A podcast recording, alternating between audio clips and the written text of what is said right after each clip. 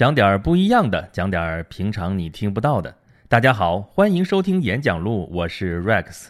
呃，好久没有跟大家在一块儿聊天了啊，上一次还是去年的事情了啊。今年这一期到现在迟迟出不来，不是我没啥想跟大家说的啊，实在是俗务缠身。而且待会儿如果大家仔细听的话，有可能能在背景音里边听到一些电钻的声音啊。我们楼上一直在装修，每天晚上，每天晚上，每天晚上，啊，所以也没有一个特别好的环境啊。当然这些都是借口，都是理由，就是你犯懒了，你就没好好做节目。好，这事儿该打，我也不做辩解。咱们好好开始说咱们这期的节目。咱们这期跟大家说什么呢？最近有一个词儿已经越来越热了，就叫做丝绸之路，而且。对于丝绸之路的这个发展，已经上升到了国家战略的层面了，就是叫“一带一路”嘛，对吧？我们中国在将来的若干年之内，要着力发展“一带一路”，就是丝绸之路经济带和海上丝绸之路。这个丝绸之路是个啥？大家都应该清楚，咱们从小教科书都学过嘛，对吧？就是我们古代的一条沟通亚欧大陆两端的一条路，它的起点是我们中国的长安，也就是现在的西安市。它的西端就到了欧洲，啊，有的人说它就到了黑海的沿岸，有些人说它的西边的终点是伊斯坦布尔，就是原来叫君士坦丁堡，就东罗东罗马帝国的首都。也有人说不是这个新罗马，西端的终点一直可以到现在的罗马，就是真正的罗马，就是那个意大利的罗马。甭管到哪儿吧，总之这个丝绸之路是横贯东西的一条几千年来流传下来的一条东西交通的大动脉。那在这条大动脉上发生的故事，那是太多太多太多了。啊，有兴趣的同志们可以去百度。我百度是啊，人说了，您都可以去百度了。那我们在说些什么呢？哎，本节目还真不是完全是一个知识性的一个节目啊。就是就还那话，您要是真想了解一些知识性的东西的话，您去内事不决问度娘，您大概都能知道个大概齐。那我在这儿要说什么呢？我在这儿就说一些，呃。百度不着的东西，或者说，就算你百度着了，可能大家也不见得会都会关注的东西。哎，所以有那么多的故事，我为什么就选我要讲的这些事情呢？那肯定是出于我的考虑，我在思考的一些问题，我想拿出来跟大家来分享。咱们言归正传，咱这题目还是叫丝绸之路是个啥？刚才已经说了，丝绸之路是个啥？那是一个官方的说法，或者说历史教科书上的一个说法。那我这个地方要讲丝绸之路是个啥呢？第一条我要想讲的是，丝绸之路这个词儿啊，它不是一个中国人提出的概念，不是说中国人原来有一条路叫丝绸之路，不是这个意思。我们你去查都能查得到，一八七七年是一个德国人里希霍芬他提出来的这么一个概念啊，他他把当时就东当时在东西方就从中亚到中国，呃，经过新疆啊什么这条路，把它叫做丝绸之路，它还没有现在说的这么长。在这条路在之前的时候有过好多好多的名称啊，比方说叫玉石之路，比方说叫佛教之路，但是最后呃都没有这个丝绸之路传的广，大家接受的比较多，所以最后这条这条路就叫做丝绸之路。这事儿吧，其实让我想到了另外一个我们现在都经常在讲的一个名词，就叫做四大发明。这个四大发明其实也不是中国人提出来的概念啊，我们中国人其实从古到今上下五千年发明的东西多了。为什么这四个东西啊，造纸术、印刷术、指南针、火药这四个东西能称得上是四大发明呢？哎，这事儿也不是中国人最早提出来的，这是英国人李约瑟博士提出来的。说啊，中国曾经在对人类的贡献有这么四大发明，哎，这四个发明在深刻的影响了人类发展的历史。但其实吧，这四个东西对于人类历史确实有非常非常大的贡献，这一点儿也不假。但是呢，中国人其实对它的体验并不是多深，是。西方人对他的体验，就欧洲人对他的体验是更深刻，啊，这一点咱们鲁迅先生当年有一个非常著名的一个论断，非常精彩，就是说啊，中国人四大发明是中国人发明的，这一点也没错。但是呢，中国人拿它干什么呢？比如说火药，干嘛呢？就逢年过节挂个小鞭，啪啪啪啪的响，那是放那个驱邪的，对不对？然后指南针，啊，中国人拿来干嘛？就看鱼。啊，然后人家西方人拿它干嘛呢？拿那个指南针就去去那个去大航海，就是引领了大航海时代。没它就不行啊，没有罗盘，这个海就大航海时代是根本不可能存在的。然后火药呢就变成了武器，然后反过来再打中国人。啊，造纸术印刷术也这样，咱们也就印个鬼画符，对吧？然后去那个道士过来捉个鬼什么的，人人家就是印大量，首先印圣经，然后印各种各样的科学昌明的这种书籍什么什么的。所以，对于四大发明的的重要的意义来说，中国人其实最开始没有那么深的体验，啊，直到西方人说啊这个东西非常牛逼之后，中国人才说啊这东西确实很牛，我们以此为荣。那这丝绸之路这事儿也有点那么个意思。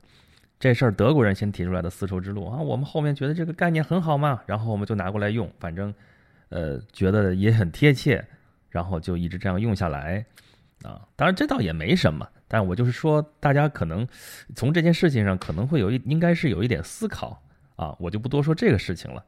然后下面我不知道大家有没有想过这事儿啊，为什么这个丝绸之路会叫丝绸之路？咱们刚才也说了嘛，这个之前。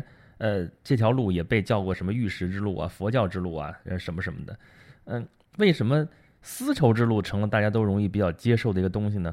呃，丝绸之路当然并不只卖丝绸，但是丝绸是这这条路上贩卖的东西的一个代表啊。刚才说的玉石，玉石肯定也是大宗啊。我们都知道夜明珠啊，什么葡萄美酒夜光杯，夜光杯是啥玩意儿？这是葡萄是啥？葡萄就是从丝绸之路上传过来的。的一种农农作物，你说葡萄这个词儿，其实我们现在是啊，说是汉语里边叫葡萄，但它这个造字法我们都知道，这是一个西域的名词。还有像琵琶这种词，啊，胡琴儿为什么叫胡琴儿呢？对吧？它是胡人用的东西，这都是通过丝绸之路传过来的东西。所以这条路上不只是在贩卖丝绸啊，但是为什么是以丝绸为代表呢？这个事情其实非常有意思，就是在古代的这种。人类早期的这种长途的国际贸易当中啊，其实最大宗的商品都是奢侈品。为什么？其实非常好理解，因为运输实在是太困难了。你想想，这个丝绸之路沿途都是些什么地方？我们从西安出发往西走，走叫河西走廊，河西走廊，然后过去之后，大沙漠、高山。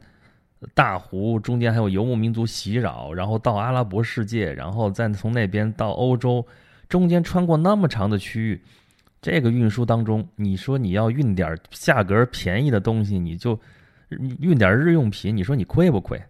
对不对？这俗话说的是无利不起早。这丝绸之路上来来往往走的都是多数都是客商，都是买卖人做买卖的吗？都是搞国际贸易的这些人，你这些人你让他。做赔本买卖那是不可能的，所以他们只能是去贩卖那些奢侈品。为什么叫奢侈品呢？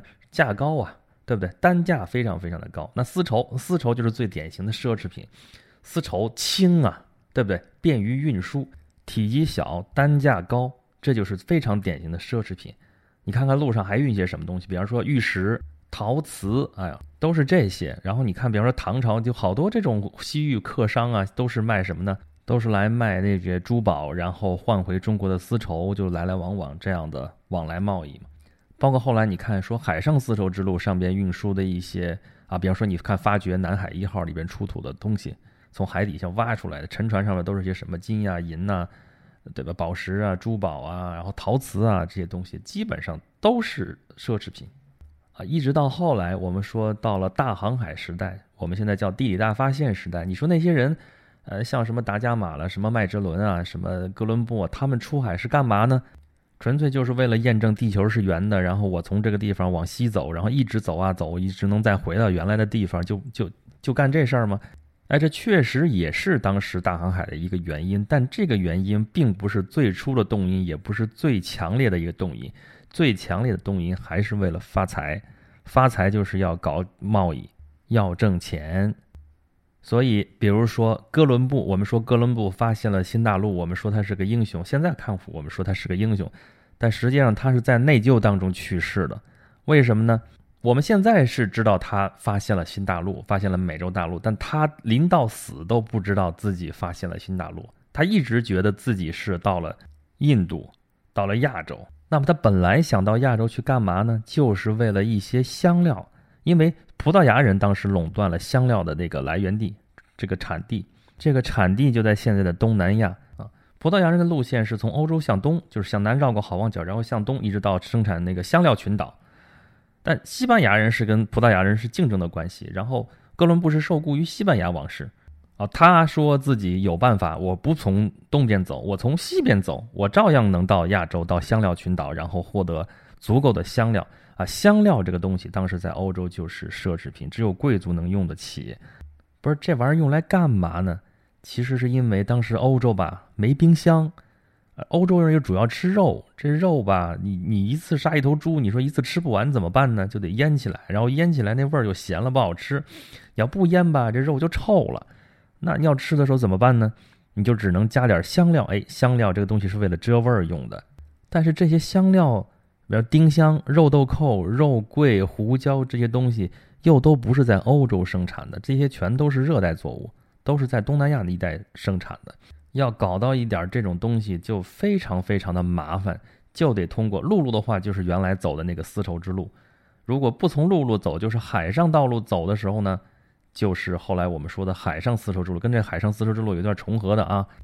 但是在十五世纪的时候，欧洲发生了一件大事，就是一四五三年，奥斯曼土耳其帝国攻占了君士坦丁堡，并把这座城市改名叫伊斯坦布尔。哎，这是一件非常非常大的事情。咱们先按在这个地方，以后咱们有机会，咱们再慢慢讲这一年一四五三年和这一座城市君士坦丁堡，现在叫伊斯坦布尔。现在我们要说的是，就是因为这件大事情的发生，就是因为奥斯曼土耳其帝国的崛起，所以它掐断了欧亚大陆之间的陆路交通，所以丝绸之路在这个时候就断掉了。然后海上丝绸之路呢，我们现在说的海上丝绸之路的东段，啊，它还是通的，但是对于欧洲人来说，你东段通没有用啊。哎，后来葡萄牙人把这条路打通了，就是从欧洲向南绕过非洲南端的好望角，然后到东边跟我们现在说的。所谓海上丝绸之路就接上了这个路，然后通到香料群岛，这条贸易路线被葡萄牙人垄断了。那么西班牙人想获得香料怎么办呢？只能另辟蹊径。这时候哥伦布过来说了：“说我往西走，地球是圆的呀，然后就也能到亚洲去。”结果他漏算了，把地球算小了，中间还有一块大陆他不知道，然后一误打误撞发现了美洲大陆。他其实本来想去找香料的，结果发现到这个大陆上面没有丁香，没有。豆蔻没有胡椒，只有一种非常非常辣、非常非常辣的东西，现在叫辣椒。还有一个它看上去非常鲜艳，但是可能不能吃的东西，叫番茄，对吧？叫狼桃。然 后后来我们知道这是美味佳肴，但是那个时候觉得，然后他觉得特别特别有愧。然后金银当时他也没有发现多少，所以他到死也不知道自己发现的是新大陆，到死也觉得自己有愧于西班牙王室的重托，没有带来巨大的财富。后来的麦哲伦其实也在干同样的一件事情，他也是想从欧洲向西出发，看看能不能到达亚洲。最后他成功了，他的船队成功了，应该说他自己是功败垂成，他自己死在菲律宾。但是我想在这个地方说的一件事情，也是一个细节，其实是麦哲伦从西班牙当时出发的时候啊，有五条船啊，他一共在路上花了三年的时间。到最后他自己死了，他自己死了，然后回来只回来了一条船，上面剩了多少人呢？十八个人，就这么惨。但是他最后这条船上呢，有一批香料，有些丁香啊，什么其他的这些香料。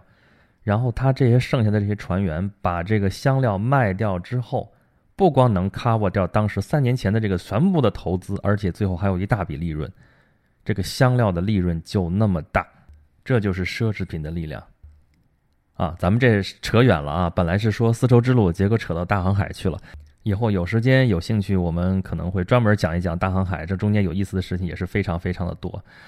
呃，接着说丝绸之路，第三点我想说的一个事情是，丝绸之路其实并不是一通到底啊。我们刚才说了，起点是长安城，西边有说到黑海的，有说到地中海的，有说到君士坦丁堡的，有说到罗马的，这不一而足啊，这不是一条路，首先。这不是一条路，它中间有很多的岔道。但是我想强调的意思，并不是说它有多少岔路，而是说这个路是很少有人从头走到尾的。啊，商人那就是基本上两点之间做这个来往的这个生意，对吧？他没必要从头走到尾。这其实也不奇怪，就跟我们现在一样。我们说现在，比方说我们现在高速公路，高速公路网建的非常发达嘛。比方说连霍高速，我们从连云港到霍尔果斯口岸。也不是所有人都从连云港开车到乌到霍尔果斯那么老远，对吧？而且这条路不是说两千多年前开通了，到现在一直就是这个样子，中间是几废几兴，因为宗教的原因，因为战乱的原因造成的这个事情，所以它也不是一直都这么繁盛。我们从中国历史的角度来讲的话，它中间至少经过了几个阶段。我们现在可以去说，我们比方说中国先秦之前，可能就是一些简单的试探，然后一些局部的一些通路、一些商路还没有完全的贯通。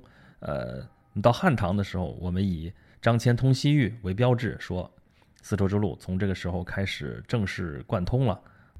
啊，这个其实是很带有官方的色彩的，就好像说我张骞通西域之前，我就认为这路就不通，现在张骞通了西域了，所以这丝绸之路就通了。当然不是这么回事儿，呃，但是就从官方的角度来说，确实是看到啊，从汉朝，呃，张骞后来班超又重新通了西域，然后到唐朝，我们一直跟西域、跟中亚的很多的这些国家和地区，我们都有非常密切的往来，啊。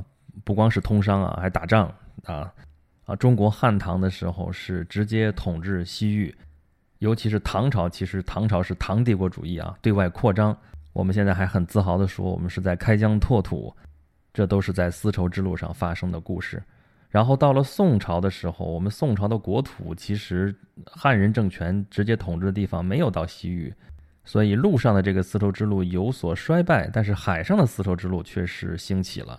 然后丝绸之路再次兴盛，反而是到了元朝，蒙古人从东到西基本上就统一了整个欧亚大草原，所以丝绸之路反而出现了一个非常有意思的局面，就是有史以来第一次，全部的丝绸之路的这个道路基本上都在一个国家、一个政权的控制之下，这反而让这个丝绸之路非常的通畅。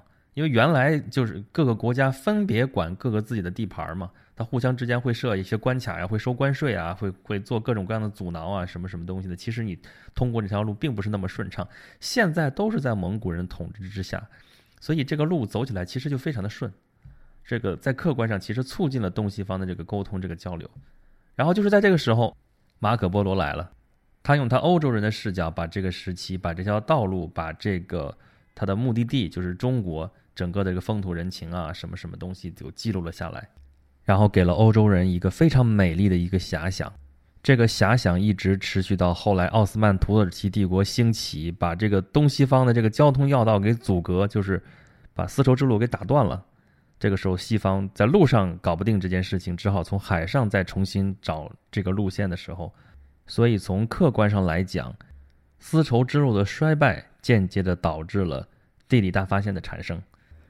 所以，我们现在回过头来看丝绸之路啊，虽然丝绸之路这个名词是欧洲人造出来的，但是我们现在用这么多年，也也也一直用这个词儿，也用的比较习惯了啊，用它来指代一下我们几千年来东西方的陆路交通啊，再加上海上丝绸之路海上的交通，其实它象征的是一种精神，象征的一个东西方交流的这么一种愿望啊。当然，这个交流并不都是非常和平的。里边有很多的战争，有杀戮，有掠夺，啊，当然也有很多比较和平的，比如说我们说，呃，玄奘法师啊，唐三藏、唐僧西天取经的故事，还有一些，啊，比如刚才讲的马可波罗的故事，这条路历史太悠久，上面上演的故事也是千差万别。我们现在再把这个名字给呼唤出来，刚才说已经上升到国家的高度，我们要建“一带一路”嘛。其实这跟当年张骞通西域是一样的，就是它也是一个政府主导的一个主动的行为啊。它现在已经是我们现在说中国梦的一部分嘛。这里面应该有很多的机会，很多的商机啊。现在说这个商业跟之前那种古代的奢侈品贸易肯定不一样，但是奢侈品贸易仍然是这条路上的一个非常重要的组成部分，这个是还会继续，但是现在肯定是增加了一些新的内容。我们希望这个丝绸之路继续繁盛下去，能够继续给我们带来更多的故事啊！有关于丝绸之路的故事呢，今天我们就说到这儿。如果大家有兴趣的话，我们有机会的时候可以再多说一些，再开个专题，我们接着聊丝绸之路。好了，今天的节目有些比之前的长的不少了，呃，感谢大家收听这一期的演讲录，我们下期节目再见了。